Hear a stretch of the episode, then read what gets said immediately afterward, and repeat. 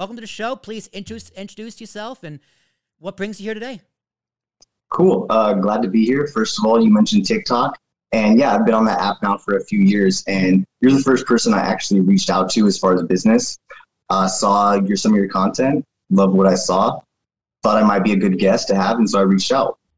Um, a little bit about me background I was 10 and a half years of aircraft mechanic, six and a half I did in the Air Force, traveled from Arkansas, did a short tour in uh, Afghanistan, Bagram to be specific, came back stateside, and then uh, I transitioned to the Thunderbirds, which was a huge accomplishment in my career.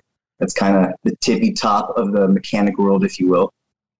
And I spent the last two and a half years there, uh, loved my time, did amazing things. Uh, when I went to get out, however, I realized the uh, contracting world pays much better. Let's just say it like that.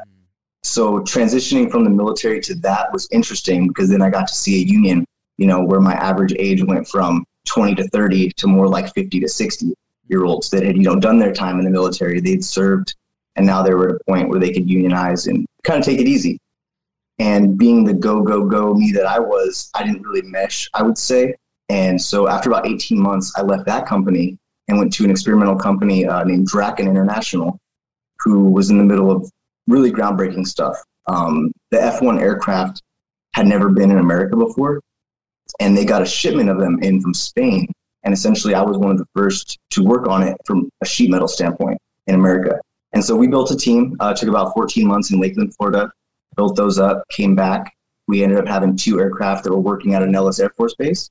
And that was kind of where my career ended as far as aircraft maintenance. I don't want to get in the weeds of it, but essentially, um, conflict of interest, had a falling out. I was in the middle of transitioning into entrepreneur land, as you said.